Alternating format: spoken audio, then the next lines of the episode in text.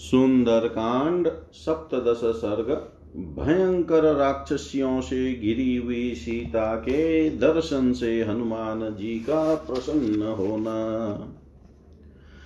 तत कुमुदखण्डाभो निर्मलं निर्मलोदय प्रजगाम नभश्चन्द्रो हंसो नीलमिवोदकम्। साचिव्यमिव कुर्वन् स प्रभया निर्मलप्रभः चन्द्रमा रश्मिभिः शीतैः शिशेभिः पवनात्मजम्। स ददश ततः सीतां पूर्णचन्द्रनिभाननां शोकभारैरिव न्यस्तां भारैनावमिवाम्बसि दिदृक्ष्यमाणो वैदेहीं हनुमानमारुतात्मज स ददर्शा विदुरस्ता राक्षसी घोरदर्शना।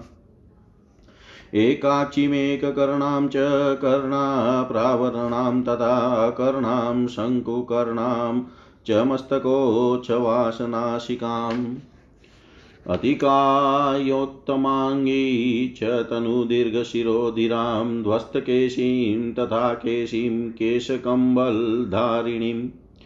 लम्बकर्णकललाटां च लम्बोदरपयोधरां लम्बोष्ठीं, चिबुकोष्ठीं च लम्बाश्यां लम्बजानुकाम् लिश्वां दीर्घां च कुब्जां च विकटां, वामनां तथा करालां, भुवन, भुग्नवक्त्रां च पिङ्गाक्षीं विकृतनान्, विकृतान्नां विकृता पिङ्गला काली क्रोधना, कलहप्रिया कालाय समाशूलकूटमुद्गरधारिणी वराहमृगशार्दूलः महिषाज शिवामुखा गजोष्ट्रहपादाश्च निकातशीर्षोपरा एकहस्तैकपादाश्च खरकर्ण्यश्वकर्णिका गौकर्णी हस्तिकर्णीश्च हरिकर्णीस्तथा परा अतिनाशाश्च काशी चचहतिर्यङ्गनाशानामिका अतीनाशाश्च काशीश्च त्रियङ्नाशानाशिका गजसन्निभनाशाश्च ललाटोच्छवासनाशिका, हस्तिपाणा, महापादा, गोपादा, पादचूलिका, अतिमात्र शिरोग्रीवातिमात्र कुचोदरी अतिमात्रास्य नेत्राश्च दीर्घजीवाननास्तथा, जा मुखी हस्ती, मुखी गौमुखी शुकरीमुखी हयोष्ट्रखरवक्त्राश्च राक्षसी घोरदर्शना, शूलमुद्गरहस्ताश्च क्रोधना, कलहप्रिया, कराला धूम्रकेशिन्यो राक्षसी विकृतानना पिबन्ती शततं पानम् सुरामांस सदा प्रिया मांस शोणितदिग्धाङ्गी मांस शोणितभोजना ताददश कपिश्रेष्ठो रोमहर्षन् दर्शना।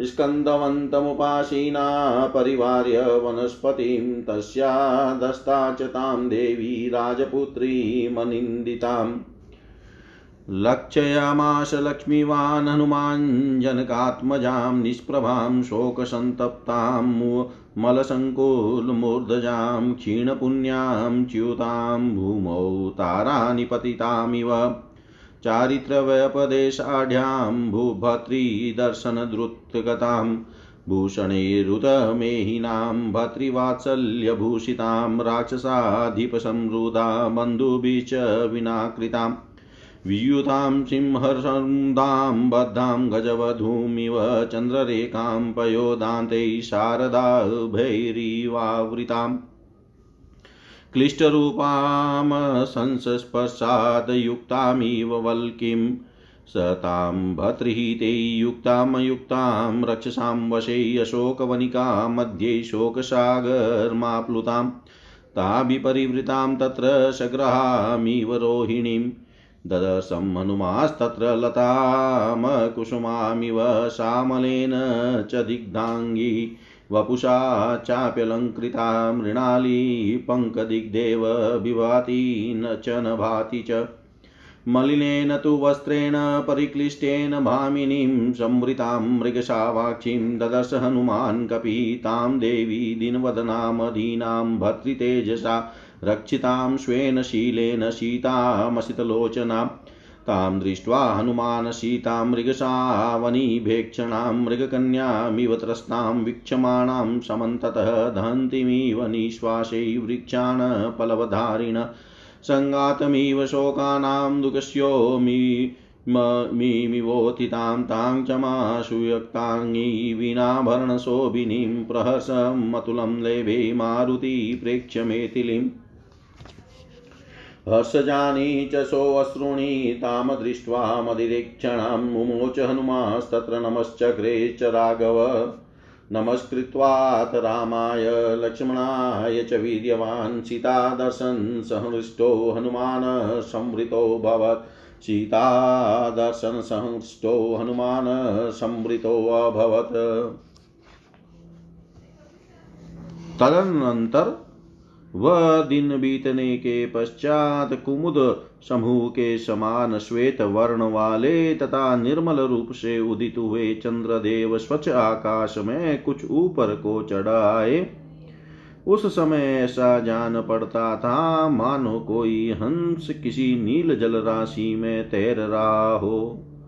निर्मल कांति वाले चंद्रमा अपनी प्रभा से सीता जी के दर्शन आदि में पवन कुमार हनुमान जी की सहायता सी करते हुए अपने शीतल किरणों द्वारा उनकी सेवा करने लगे। उस समय उन्होंने पूर्ण चंद्रमा के समान मनोहर मुख वाली सीता को देखा, जो जल में अधिक बोझ के कारण दबी हुई नौका की भांति शोक के भारी भार से मानो झुक गई थी। वायुपुत्र हनुमान जी ने जब विदेह कुमारी सीता को देखने के लिए अपनी दृष्टि दौड़ाई, तब उन्हें उनके पास ही बैठी हुई भयानक दृष्टि वाली बहुत सी राक्षसियाँ दिखाई दी। उनमें से किसी के एक आँख थी तो दूसरी के एक कान। किसी किसी के कान इतने बड़े थे कि वह उन्हें चादर की भांति ओढ़े हुए थी। किसी के कान ही नहीं थे और किसी के कान ऐसे दिखाई देते थे। मानो खूंटे गड़े हुए हों। किसी किसी को सांस लेने वाली नाक उसके मस्तक पर थी। किसी का शरीर बहुत बड़ा था और किसी का बहुत उत्तम। किसी की गर्दन पतली और बड़ी थी, किसी के केस उड़ गए थे और किसी किसी के माथे पर केस उगे ही नहीं थे। कोई कोई राक्षसी अपने शरीर के केशों का ही कंबल धारण किए हुए थी। किसी के कान और ललाट बड़े बड़े थे तो किसी के पेट और स्तन लंबे थे। किसी के होठ बड़े होने के कारण लटक रहे थे तो किसी की थोड़ी में ही सटे हुए थे। किसी का मुँह बड़ा था और किसी के घुटने कोई नाटी, कोई लंबी, कोई कुबड़ी, कोई टेढ़ी मेढ़ी, कोई बवनी, कोई विकराल, कोई टेढ़े मुँह वाली, कोई पीली आँख वाली और कोई विकट मुँह वाली थी। कितनी ही राक्षसियाँ बिगड़े शरीर वाली, काली, पीली, क्रोध करने वाली और कलह पसंद करने वाली थी। उन सबने काले लोहे के बने हुए बड़े बड़े शूलकूट और मुदगर धारण कर रखे थे। कितनी ही राक्षसियों के मुख और मृग सिंह भैंस, बकरी और शियारियों के समान थे, किन्हीं के पैर हाथियों के समान, किन्हीं के ऊंटों के समान और किन्हीं के घोड़ों के समान थे। किन्हीं किन्हीं के सिर कबंध की भांति छाती में स्थित थे, अतः गड्ढे के समान दिखाई देते थे, अथवा किन्हीं किन्हीं के सिर में गड्ढे थे। किन्हीं के एक हाथ थे तो किन्हीं के एक पैर किन्हीं के कान गधों के समान थे तो किन्हीं के घोड़ों के समान किन्हीं किन्हीं के कान गौवों, हाथियों और सिंहों के समान दृष्टि गोचर होते थे। किन्हीं की नासिकाएँ बहुत बड़ी थी और किन्हीं की तिरछी। किन्हीं किन्हीं की नाक ही नहीं थी, कोई कोई हाथी की सूंड के समान नाक वाली थी और किन्हीं किन्हीं की नासिकाएँ ललाट में ही थी, जिनसे वे सांस लिया करती थी। किन्हीं के पैर हाथियों के समान थे और किन्हीं के गौवों के समान कोई बड़े बड़े पैर धारण करती थी और कितनी ही ऐसी थी जिनके पैरों में चोटी के समान के सूगे हुए थे। बहुत सी राक्षसियाँ बेहद लंबे सिर और गर्दन वाली थी और कितनों के पेट तथा स्तन बहुत बड़े बड़े थे। किन्हीं के मुख और नेत्र सीमा से अधिक बड़े थे किन्हीं किन्हीं के मुखों में बड़ी बड़ी जीवाएँ थी। और कितनी ही ऐसी राक्षसियाँ थी जो बकरी, हाथी, गाय, सुअर, घोड़े, ऊँट और गधों के समान मुँह धारण करती थी। इसलिए वे देखने में बड़ी भयंकर थी। किन्हीं के हाथ में शूल थे तो किन्हीं के मुदगर, कोई क्रोधी स्वभाव की थी तो कोई कलहस्य प्रेम रखती थी। धुएँ जैसे केशोर विकृत मुख वाली कितनी ही विकराल राक्षसियाँ सदा मद्यपान किया करती थी। मदिरा और मांस उन्हें सदा प्रिय थे। कितनी ही अपने अंगों में रक्त और मांस का लेप लगाए रहती थी। रक्त और मांस ही उनके भोजन थे। उन्हें देखते ही रोंगटे खड़े हो जाते थे। कपिश्रेष्ठ हनुमान जी ने उन सबको देखा। वे उत्तम शाखा वाले उस अशोक वृक्ष को चारों ओर से घेर कर उसे थोड़ी दूर पर बैठी थी और सती साध्वी राजकुमारी सीता देवी उसी वृक्ष के नीचे उसकी जड़ से सटी हुई बैठी थी। उस समय शोभाशाली हनुमान जी ने जनक किशोरी जानकी जी की और विशेष रूप से लक्ष्य किया। उनकी कांति फीकी पड़ गई थी। वे शोक से संतप्त थी और उनके केशों में मेल जम गई थी। जैसे पुण्य चिन्ह हो जाने पर कोई तारा स्वर्ग से टूटकर पृथ्वी पर गिर पड़ा हो, उसी तरह वे भी कांतिहीन दिखाई देती थी। वे आदर्श चरित्र पातिवृत्य से संपन्न तथा इसके लिए सुविख्यात थी। उन्हें पति के दर्शन के लिए लाले पड़े थे। वे उत्तम भूषणों से रहित थी तो भी पति के वात्सल्य से विभूषित थी। पति का स्नेह ही उनके लिए श्रृंगार था। राक्षस राज रावण ने उन्हें मंदिनी बना रखा था। वे स्वजनों से बिछुड़ गई थी। जैसे कोई हथिनी अपने युद्ध से अलग हो गई, यो युद्धपति के स्नेह से जो बंधी हो और उसे किसी सिंह ने रोक लिया हो, रावण की कैद में पड़ी हुई सीता की भी वैसी ही दशा थी। वे वर्षा काल बीत जाने पर शरद ऋतु के श्वेत बादलों से घिरी हुई चंद्र रेखा के समान प्रतीत होती थी। जैसे वीणा अपने स्वामी की अंगलियों के स्पर्श से वंचित हो, वादन आदि की क्रिया से रहित योग्य अवस्था में मुख पड़ी रहती है, उसी प्रकार सीतापति के संपर्क से दूर होने के कारण महाक्लेश में पड़कर ऐसी अवस्था को पहुँच गई थी जो उनके योग्य नहीं थी। पति के हित में तत्पर रहने वाली सीता राक्षसों के अधीन रहने के योग्य नहीं थी, फिर भी वैसी दशा में पड़ी थी। अशोक वाटिका में रहकर भी वे शोक के सागर में डूबी हुई थी। क्रूर ग्रह से आक्रांत हुई रोहिणी की भांति वे वहाँ उन राक्षसों से गिरी हुई थी। हनुमान जी ने उन्हें देखा, वे पुष्पहीन लता की भांति श्रीहीन हो रही थी। उनके सारे अंगों में मेल जम गई थी, केवल शरीर सौंदर्य ही उनका अलंकार था। वे कीचड़ से लिपटी हुई कमल लाल की भांति शोभा और अशोभा दोनों से युक्त हो रही थी। मेले और पुराने वस्त्र से ढकी हुई मृग शावक नहिनी भामिनी सीता को कपिवर हनुमान ने उस अवस्था में देखा। यद्यपि देवी सीता के मुख पर दीनता छा रही थी, तथापि अपने पति के तेज का स्मरण हो आने से उनके हृदय से वह धैन्य दूर हो जाता था। कजरारे नेत्रों वाली सीता अपने शील से ही सुरक्षित थी। उनके नेत्र मृग छोनों के समान चंचल थे, वे डरी हुई मृग कन्या की भांति सब और संसक दृष्टि से देख रही थी। अपने उच्छ्वासों से पल्लवधारी वृक्षों को दग्ध सी करती जान पड़ती थी, शोकों की मूर्तिमती प्रतिमा सी दिखाई देती थी और दुख की उठी हुई तरंग सी प्रतीत होती थी। उनके सभी अंगों का विभाग सुंदर था। यद्यपि वे विरह शोक से दुर्बल हो गई थी, तथापि आभूषणों के बिना ही शोभा पाती थी। इस अवस्था में मिथिलेश कुमारी सीता को देख कर पवन को पुत्र हनुमान को उनका पता लग जाने के कारण अनुपम हर्ष प्राप्त हुआ। मनोहर नेत्र वाली सीता को वहाँ देख कर हनुमान जी हर्ष के आँसू बहाने लगे। उन्होंने मन ही मन श्री रघुनाथ जी को नमस्कार किया। सीता के दर्शन से उल्लासित हो श्री राम और लक्ष्मण को नमस्कार करके पराक्रमी हनुमान वहीं छिपे रहे। इतिहास से श्रीमद रामायणे वाल्मीकि आदिकाव्ये सुन्दरकाण्डे सप्तदश सर्ग सर्वं श्रीशां सदाशिवाय अर्पणमस्तु। ॐ विष्णवे नम, ॐ विष्णवे नम, ॐ विष्णवे नम। सुंदरकांड अष्टादश सर्ग अपनी स्त्रियों से घिरे हुए रावण का अशोक वाटिका में आगमन और हनुमान जी का उसे देखना। तथा विप्रेक्ष्यमाणस्य वनं पुष्पितपादपं विचिन्वतश्च वेदेहीं किञ्चिच्छेषा निशाभवत् षडङ्गवेदविदुषां क्रतुप्रवर्याजिनां शुश्राव ब्रह्मघोषान् सविरात्रै ब्रह्मराक्षसाम्। अत मङ्गलवादित्रैः शब्दैः श्रोत्रमनोहरे प्राबोध्यतः महाबाहु दशग्रीवो महाबल।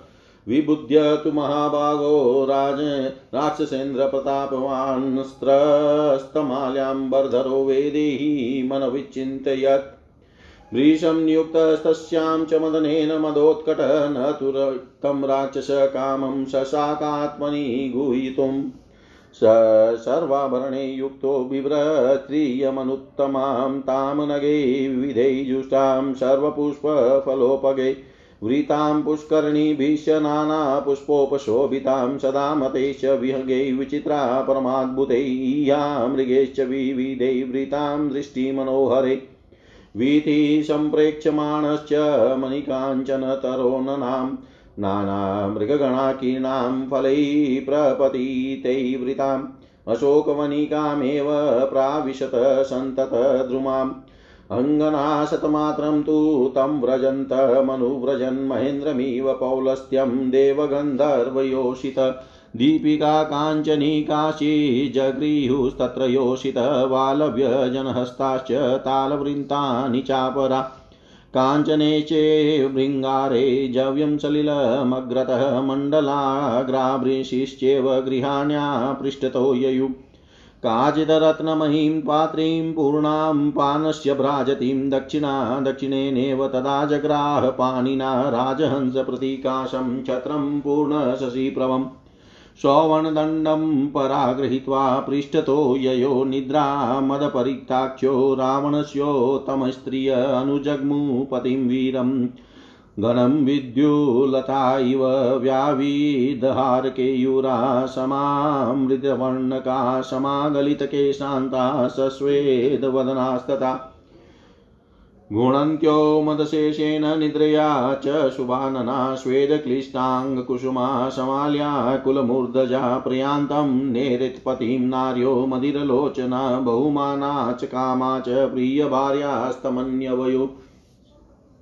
स च कामपराधीनपतिस्तासां महाबलशीताशक्तमना मन्दो मन्दाचितगतिर्बभो ततः क्रा काञ्चिनिनादं च नुपुराणां च निष्वन शुश्रावपरं स्त्रीणां कपिमारुतनन्दन तं चाप्रतीम कर्माणम् अचिन्त्य बलपौरुषं द्वारदेशमनुप्राप्तं ददर्श हनुमान् कपि दीपिकाभिरनेकाभिः समन्तादवभाषितं गन्धतेलावसिक्ताभिगृह्यमाणाभिरग्रतकामदर्पमदेयुक्तं जीवां ताम्रायते क्षणम् समक्षमिव कन्दर्पमविद्धशरासनं मतितामृतफेणाभमरजो वस्त्रमुत्तमं सपुष्पं वकर्षन्तं विमुक्तं शक्तमङ्गदै तं पत्रविटपेलिन पत्रपुष्पशतावृत समीपमुपसङ्क्रान्तं विज्ञातुमुपचक्रमे अवेक्षमाणस्तु तदा ददर्श कपिकुञ्जररूपयौवनसम्पन्ना रावणस्य वरस्त्रिय ताभिपरिवृतो राजा सुरूपाभिमायशा तन्मृगद्विजसङ्गुष्टं प्रविष्टप्रमदावनं क्षीभो विचित्राभरणं शङ्कुकर्णो महाबल तेन विस्रवशपुत्र सदृष्टो राक्षसाधिप वृतपरं नारीभिस्ताराभिरिव चन्द्रमा तं ददश महातेजास्तेजोवन्तं महाकपि रावणोऽयं महाबाहुरिति सञ्चिन्त्य वानरसोऽयमेव पुरासेते पुरमध्ये गृहोत्तमे अवप्लुप्तोत्महातेजा हनुमान् मारुतात्मज स तथाप्युग्रतेजा स निर्धुतस्तस्य तेजसा पत्रे गुह्यान्तरे शक्तो मतिमान् संवृतोऽभवत् स तामसीत्केशान्तां शुश्रोणीं सन्तस्तनीं दिदृक्षुषितापाङ्गीमुपवा वर्ततः रावण। विदिदृक्षुरसितापाङ्गीमुपावर्तत रावण। इस प्रकार फूले हुए वृक्षों से सुशोभित उस वन की शोभा देखते और विदेह नंदनी का अनुसंधान करते हुए हनुमान जी की वह सारी रात प्राय बीत चली। केवल एक पहर रात बाकी रही। रात के उस पिछले पहर में छ अंगों सहित संपूर्ण वेदों के विद्वान तथा श्रेष्ठ यज्ञों द्वारा यजन करने वाले ब्रह्म राक्षसों के घर में वेद पाठ की ध्वनि होने लगी, जिसे हनुमान जी ने सुना। तदंतर मंगल वाद्यों तथा श्रवण सुखद शब्दों द्वारा महाबली महाबाहु दशमुख रावण को जगाया गया। जागने पर महान भाग्यशाली एवं प्रतापी राक्षस राज रावण ने सबसे पहले विधे नंदिनी सीता का चिंतन किया। उस समय नींद के कारण उसके पुष्पहार और वस्त्र अपने स्थान से खिसक गए थे। वह मंद मत निशाचर काम से प्रेरित हो सीता के प्रति अत्यंत आसक्त हो गया था, अतः उस काम भाव को अपने भीतर छिपाए रखने में असमर्थ हो गया। उसने सब प्रकार के आभूषण धारण किए और परम उत्तम शोभा से संपन्न हो उस अशोक वाटिका में ही प्रवेश किया, जो सब प्रकार के फूल और फल देने वाले भांति भांति के वृक्षों से सुशोभित थी। नाना प्रकार के पुष्प उसकी शोभा बढ़ा रहे थे। बहुत से सरोवरों द्वारा वह वाटिका गिरी हुई थी। सदा मत वाले रहने वाले परम अद्भुत पक्षियों के कारण उसकी विचित्र शोभा होती थी। कितने ही नयना भी राम क्रीड़ा मृगों से भरी हुई वह वाटिका भांति भांति के मृग समूहों से व्याप्त थी। बहुत से गिरे हुए फलों के कारण वहाँ की भूमि ढक गई थी। पुष्प वाटिका में मणि और स्वर्ण के फाटक लगे थे और उसके भीतर पक्तिबद्ध वृक्ष बहुत दूर तक फैले हुए थे। वहाँ की गलियों को देखता हुआ रावण उस वाटिका में घुसा। जैसे देवताओं और गंधर्वों की स्त्रियाँ देवराज इंद्र के पीछे चलती है, उसी प्रकार अशोक वन में जाते हुए पुलस्त्य नंदन रावण के पीछे पीछे लगभग एक सौ सुंदरियाँ गई। दीप, उन युवतियों में से किन्हीं ने स्वर्णमय दीपक ले रखे थे, किन्हीं के हाथों में चावर थे और किन्हीं के हाथों में ताड़ के पंखे थे। कुछ सुंदरियाँ सोने की झारियों में जल लिए आगे आगे चल रही थी और कई दूसरी स्त्रियाँ गोलाकार वृषि नामक आसन लिए पीछे पीछे जा रही थी। कोई चतुर चालाक युवती दाहिने हाथ में पेयर रस से भरी हुई रत्न रत्न निर्मित चमचमाती कलसी लिए हुए थी। कोई दूसरी स्त्री सोने के डंडे से युक्त और पूर्ण चंद्रमा तथा राजहंस के समान श्वेत छत्र लेकर रावण के पीछे पीछे चल रही थी। जैसे बादल के साथ साथ बिजलियाँ चलती है, उसी प्रकार रावण की सुंदरी स्त्रियाँ अपने वीरपति के पीछे पीछे जा रही थी। उस समय नींद के नशे में उनकी आँखें झपी जाती थी। उनके हार और बाजू बंद अपने स्थान से खिसक गए थे अंग रांग मिट गए थे, चोटियाँ खुल गई थी और मुख पर पसीने की बूंदे छा रही थी। वे सुमुखी स्त्रियाँ अवशेष, मद और निद्रा से झूमती हुई सी चल रही थी। विभिन्न अंगों में धारण किए गए पुष्प पसीने से भीग गए थे और पुष्प मालाओं से अलंकृत केश कुछ कुछ हिल रहे थे। जिनकी आँखें मदमत बना देने वाली थी, वे राक्षस राज की प्यारी पत्नियाँ अशोक वन में जाते हुए पति के साथ बड़े आदर से और अनुराग पूर्वक जा रही थी।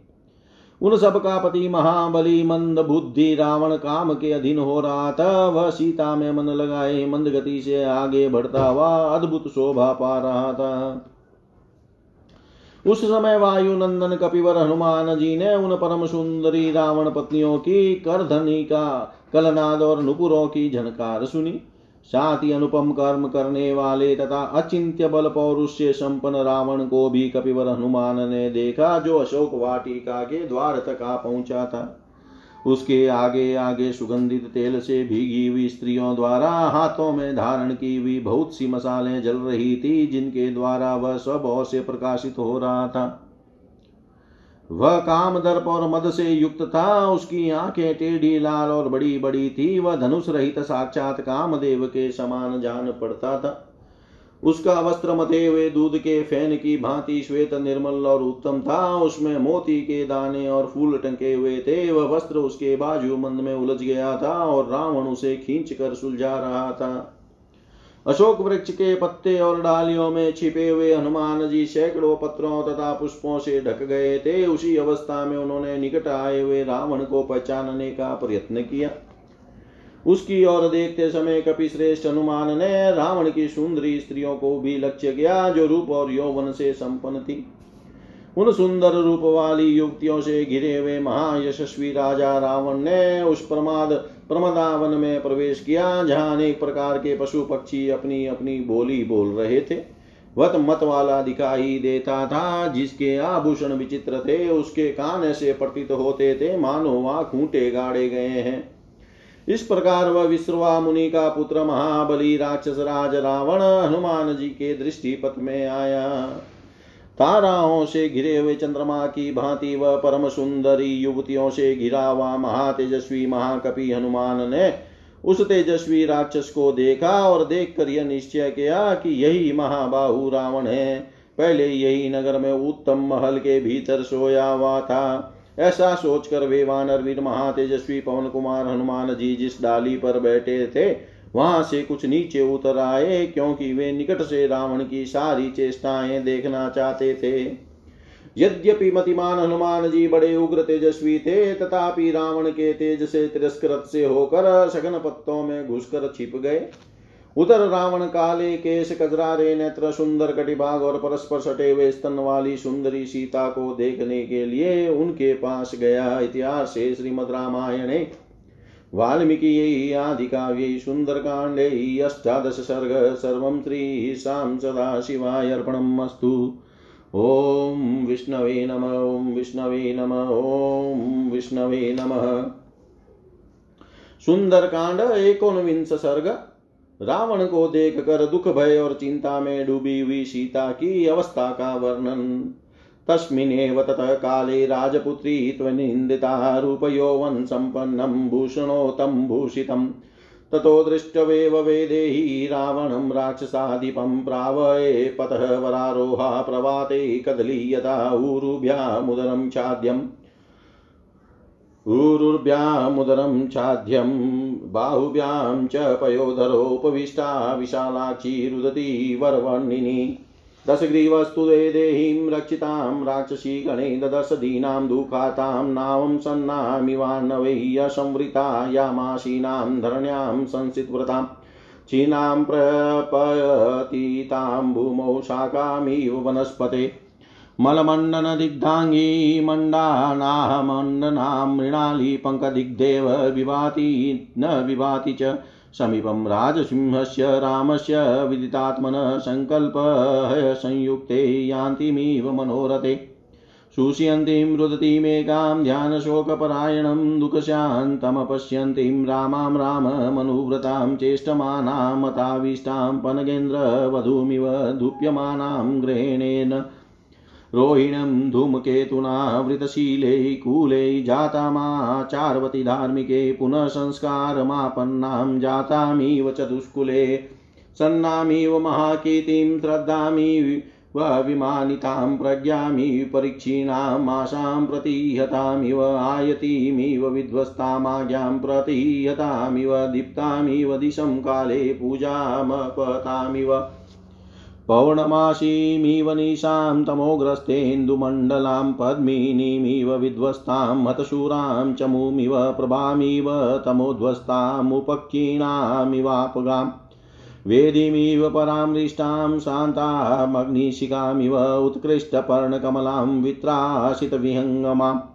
अस्ति हस्तपरामृष्टामाकुलामिव पद्मिनीं पतिशोकातुरां शुष्कां नदीं विस्त्रावितामिव परया मृजयाहीनां कृष्णपक्षे निशामिव सुकुमारी सुजाताङ्गीं रत्नगर्भगृहोचिता तप्यमाना विमो मि विश्वोष्णेव मृणालीमरीचोद्धृताम् गृहीतामालितां स्तम्भे युतपेन विना कृतां निःश्वसन्ति सुदुःखाता गजराजवधूमिव एकया दीर्घया वेण्या शोभमानां यत्नत नीलया निरदापायै वनराज्या महीमिव उपवासेन शोकेन ध्यानेन च, भयेन च, परीक्षीणां कृशां दीनामल्पाहारां तपोधनाम् आयाचमानां दुःखार्ता प्राञ्जलिं, देवतामिव, भावेन रघुमुख्यस्य दशग्रीवपराभवम् समीक्षमाणां रुदतीमनिन्दितां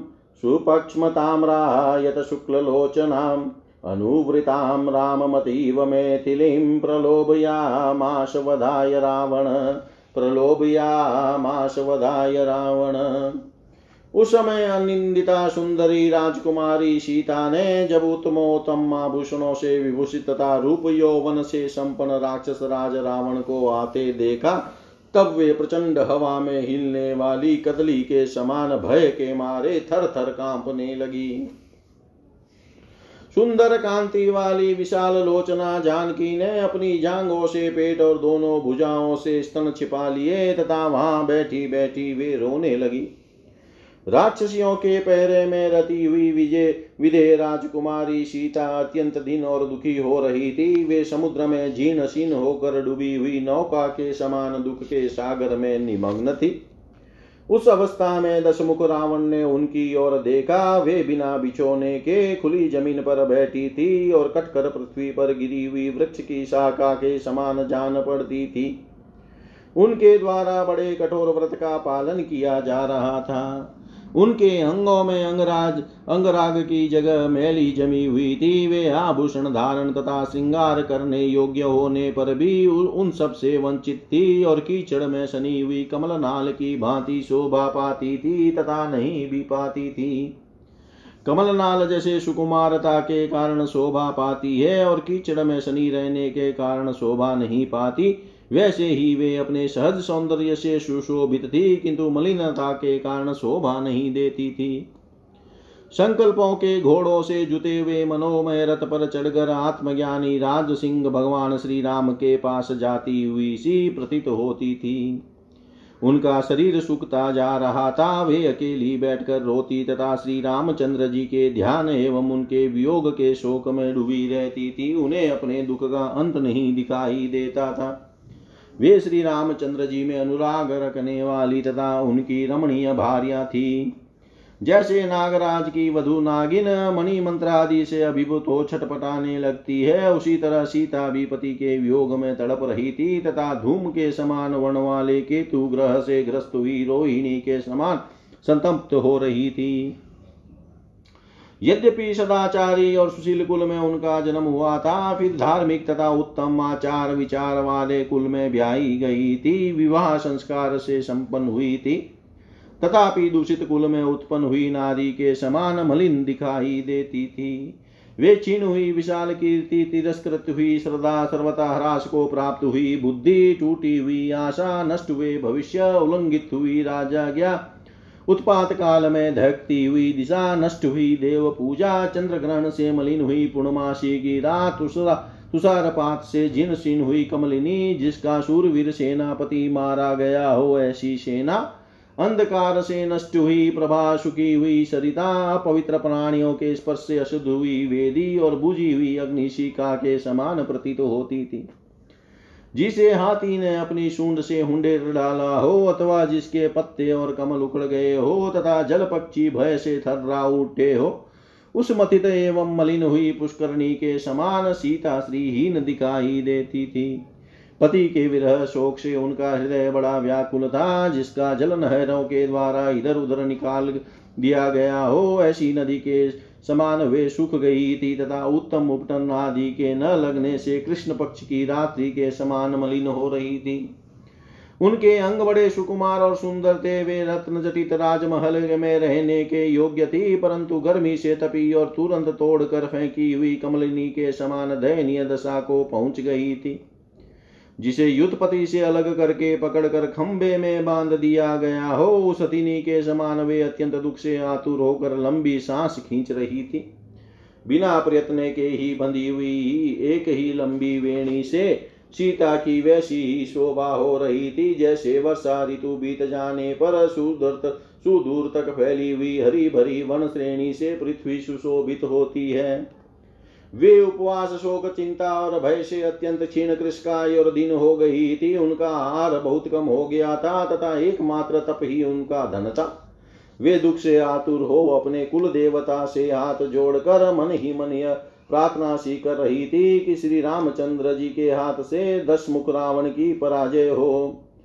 सुंदर बरौनियों से युक्त लाल श्वेत एवं विशाल नेत्रों वाली सती साध्वी मिथिलेश कुमारी सीता श्री रामचंद्र जी से अत्यंत अनुरक्त थी और इधर उधर देखती हुई रो रही थी।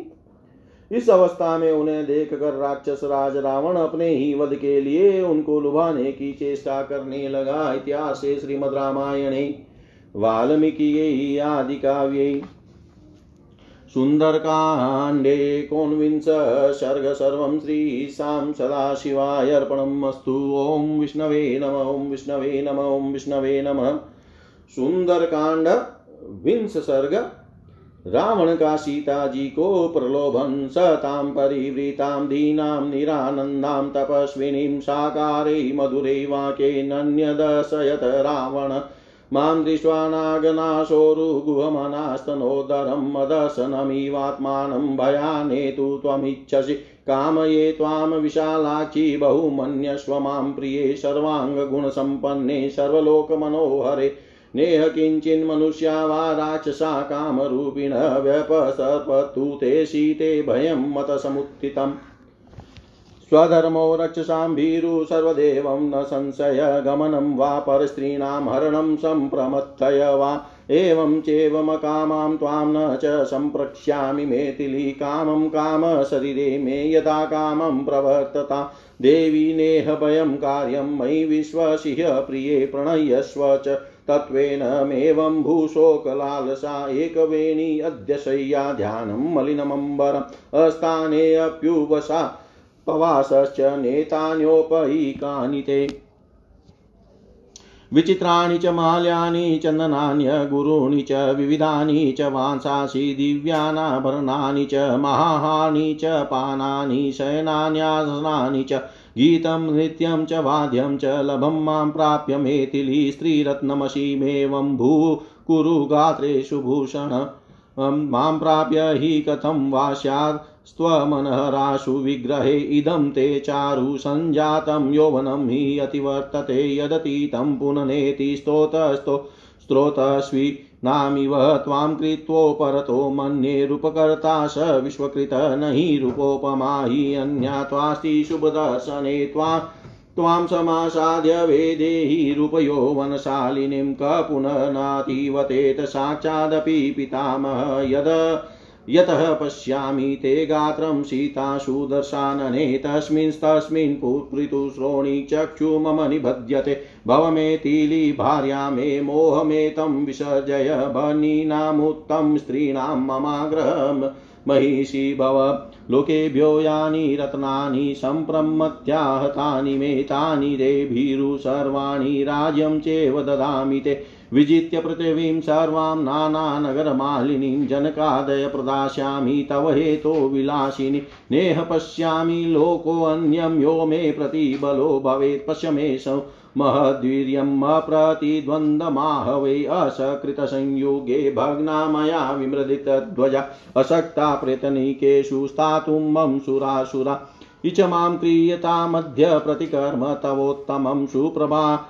न्यवसजन्तां त्वाङ्गे भूषणानि साधु पश्यामि ते रूपं संयुक्तं प्रतिकर्मणा प्रतिकर्माभिसंयुक्ता दाक्षिण्येन वरानने भुक्ष्व भोगान् यथा कामं पिब वीरुरमस्व च यथेष्टं च प्रयच्छ त्वं पृथिवीवादनानि च ललस्वमयि विस्त्रब्धा दृष्टमाज्ञापयस्व च मतप्रसादा ललन् ललन्त्याश्च लतलतां बान्धवस्तव हृदिं ममानुपश्य त्वं भद्रे। यशस्विनी किं करिष्यसि रामेण सुभगे चिरवासिना निक्षिप्तविजयो रामो गतश्रीवनगोचरव्रतिस्तण्डील च शङ्के जीवति वा न वा न हि वेदे हि रामस्त्वां दृष्टुवाप्युपलभ्यते बलाकेर बलाकेरशीते मेघे ज्योत्य ज्योत्सनामिवावृतां न चापि मम हस्तात् त्वां प्राप्तुमहरति राघव हिरण्यकाशिपु कीर्तिमिन्द्रहस्तगतामिव चारुस्मिते चारुदती चारुनेत्रे विलासिनी, मनोहरसि मे भीरुषुपणपनगम्यता क्लिष्टकोशे यवसनां तनवीमप्यनलङ्कृता त्वां दृष्ट्वा स्वेषु दारेषु रतिं नोपलभाम्यहम्। अन्तपुरनिवासिन्य स्त्रियसर्वगुणान्विता यावत्यो मम सर्वासामैश्वर्यं कुरु जानकी, मम ह्यासितके शान्ते, त्रैलोक्यप्रवरस्त्रिय। तास्त्वां परिचरिष्यन्ति श्रियमप्सरसो यथा। यानि वैश्रवणो शुभ्रुरत्नानि च धनानि च तानि लोका च शुश्रोणीमय भुक्षव यथा सुखं न रामस्तपसा देवी न बलेन च विक्रमे न धनेन मया तुल्यस्तेजसा यशसापि वा। पीब विहररमस्व भुक्ष्व भोगान् धननीचयं प्रदिशामि मेदिनीं च। मयि लललने यथा सुखं त्वं त्वयि च समेत्य ललन्तु बान्धवास्ते। कुसुमिततरुजाल सन्ततानि, भ्रमरयुतानि, समुद्रतीरजानि, कनकविमलहारभूषिताङ्गी, विहरमय्या सभीरुकाननानि विहरभय्या विहरवैमय्या सभीरुकाननानि राक्षसियों से घिरी हुई दीन और आनंद शून्य तपस्विनी सीता को संबोधित करके रावण अभिप्राय युक्त मधुर वचनों द्वारा अपने मन का भाव प्रकट करने लगा। हाथी की सूंड के समान सुंदर जांगों वाली सीते मुझे देखते ही तुम अपने स्तन और उदर को इस प्रकार छिपाने लगी हो। मानो डर के मारे अपने को अदृश्य कर देना चाहती हो। किंतु विशाल लोचने में जो तुम्हें चाहता हूँ, तुमसे प्रेम करता हूँ, समस्त संसार का मन मोहने वाली सर्वांग सुंदरी प्रिय, तुम भी मुझे विशेष आदर दो, मेरी प्रार्थना स्वीकार करो। या तुम्हारे लिए कोई भय नहीं है, इस स्थान में न तो मनुष्य आ सकते हैं, न इच्छा अनुसार रूप धारण करने वाले दूसरे राक्षस ही केवल मैं आ सकता हूँ। परंतु सीते, मुझसे जो तुम्हें भय हो रहा है, वह तो दूर हो ही जाना चाहिए। भीरु, तुम यू न समझो कि मैंने कोई अधर्म किया है। पराई स्त्रियों के पास जाना अथवा बला तूने हर लाना, यह राक्षसों का सदा ही अपना धर्म रहा है। इसमें संदेह नहीं है। मिथिलेश नंदनी, ऐसी अवस्था में भी जब तक तुम मुझे न चाहोगी, तब तक मैं तुम्हारा स्पर्श नहीं करूँगा। भले ही कामदेव मेरे शरीर पर इच्छा अनुसार अत्याचार करे। देवी, इस विषय में तुम्हें भय नहीं करना चाहिए। प्रिय, मुझ पर विश्वास करो और यथार्थ रूप से प्रेम दान दो। इस तरह से, इस तरह शोक से व्याकुल न हो जाओ। एक वेणी धारण करना, नीचे पृथ्वी पर सोना, चिंता मग्न रहना, मेले वस्त्र पहनना और बिना अवसर के उपवास करना, ये सब बातें तुम्हारे योग्य नहीं है। मिथिलेश कुमारी, मुझे पाकर तुम विचित्र पुष्पमाला, चंदन, गुरु नाना प्रकार के वस्त्र, दिव्य आभूषण, बहुमूल्य पेय, सैया, आसन, नाच, गान और वाद्य का सुख भोगो। तुम स्त्रियों में रत्न हो, इसी तरह मलिनी वेश में न रहो, अपने अंगों में आभूषण धारण करो, सुंदरी मुझे पाकर भी तुम भूषण आदि से असम्मानित कैसे रहोगी? यह तुम्हारा नवोदित सुंदर यौवन बीता जा रहा है, जो बीत जाता है, वह नदियों के प्रवाह की भांति फिर लौट कर नहीं आता। शुभ दर्शने में तो ऐसा समझता हूँ कि रूप की रचना करने वाला लोक सृष्टा विधाता तुम्हें बनाकर फिर उस कार्य से विरत हो गया, क्योंकि तुम्हारे रूप की समता करने वाली दूसरी कोई स्त्री नहीं है। विदय नंदनी रूप और यौवन से सुशोभित होने वाली तुमको पाकर कौन ऐसा पुरुष है जो धैर्य से विचलित न होगा, भले ही वह साक्षात ब्रह्मा क्यों न हो? चंद्रमा के समान मुख वाली सुमध्य में मैं तुम्हारे जिस संग को देखता हूँ, उसी उसी में मेरे नेत्र उलझ जाते हैं।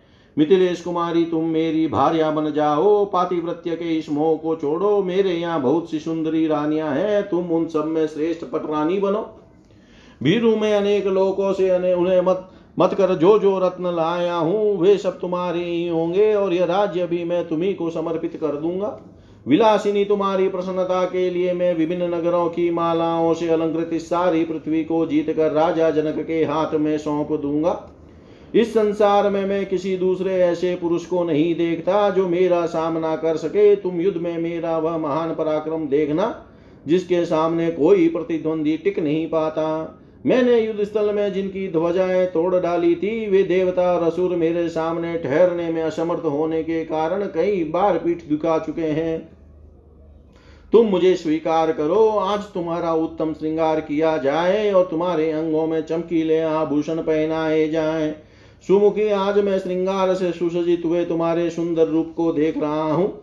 तुम उदारतावश मुझ पर कृपा करके श्रृंगार से संपन्न हो जाओ। भीरु फिर इच्छा अनुसार भांति भांति के भोग भोगो, दिव्य रस का पान करो, विहरो तथा पृथ्वी या धन का यथेष्ट रूप से दान करो। तुम मुझ पर विश्वास करके भोग भोगने की इच्छा करो और निर्भय होकर मुझे अपनी सेवा के लिए आज्ञा दो। मुझ पर कृपा करके इच्छा अनुसार भोग भोगती हुई तुम जैसी पटरानी के भाई बंधु भी मन माने भोग भोग सकते हैं। भद्रे यशस्विनी, तुम मेरी समृद्धि और धन संपत्ति की ओर तो देखो। सुबगे चीर वस्त्र धारण करने वाले राम को लेकर क्या करोगी? राम ने विजय की आशा त्याग दी है। वे श्रीहीन होकर वन वन में विचर रहे हैं। व्रत का पालन करते हैं और मिट्टी की वेदी पर सोते हैं। अब तो मुझे यह भी संदेह होने लगा है कि वे जीवित भी है या नहीं। विदेह नंदनी जिनके आगे बगुलों की पंक्तियाँ चलती है, उन काले बादलों से छिपी हुई चंद्रिका के समान तुमको अब राम पाना तो दूर रहा देख भी नहीं सकते हैं। जैसे हिरण्यकश्यप इंद्र के हाथ में गई हुई कीर्ति को न पा सका, उसी प्रकार राम भी तेरे हाथ से तुम, मेरे हाथ से तुम्हें नहीं पा सकते। मनोहर मुस्कान सुंदर दंतावली तथा रमणीय नेत्रों वाली विलासिनी भीरु जैसे गरुड़ सर्प को उठा ले जाते हैं, उसी प्रकार तुम मेरे मन को हर लेती हो। तुम्हारा रेशमी पिताम्बर मेला हो गया है, तुम बहुत दुबली पतली हो गई हो, और तुम्हारे अंगों में आभूषण भी नहीं है तो भी मैं तो भी तुम्हें देखकर अपनी दूसरी स्त्रियों में मेरा मन नहीं लगता। जनक नंदनी मेरे अंतपुर में निवास करने वाली जितनी भी सर्वगुण संपन्न रानियाँ हैं, उन सब की तुमको स्वामी तुम स्वामिनी बन जाओ। काले केशों वाली सुंदरी जैसे अप्सराएँ लक्ष्मी की सेवा करती है, उसी प्रकार त्रिभुवन की श्रेष्ठ सुंदरियाँ यहाँ तुम्हारी परिचर्या करेगी।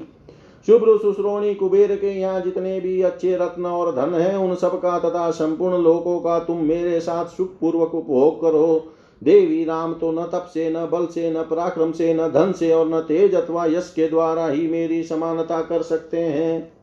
तुम दिव्य रस का पान विहार एवं रमण करो तथा अभिष्ट भोग भोगो। मैं तुम्हें धन की राशि और सारी पृथ्वी भी समर्पित किए देता हूँ, ललने।